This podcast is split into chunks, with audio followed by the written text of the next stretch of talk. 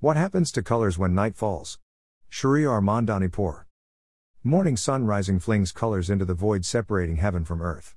Earth is painted with all colors in the spectrum by millions of little ray brushes, each choosing a surface to splash with its personality, paint reflective of its mood, the happy reds, the warm oranges, the fresh greens, melancholy blues, cheerful yellows. Grumpy surfaces reject the color offerings, preferring to masticate on misery. The stationary picnic table wishing it were a plane setting down in new lands every day. The car tires pretending they are passengers instead of grunts scraped by the potholed pavement with every rotation. And when sun finally sets, all colors run back up the light beams to their mother for rejuvenation and the world sleeps peacefully gray. August 23, 2018.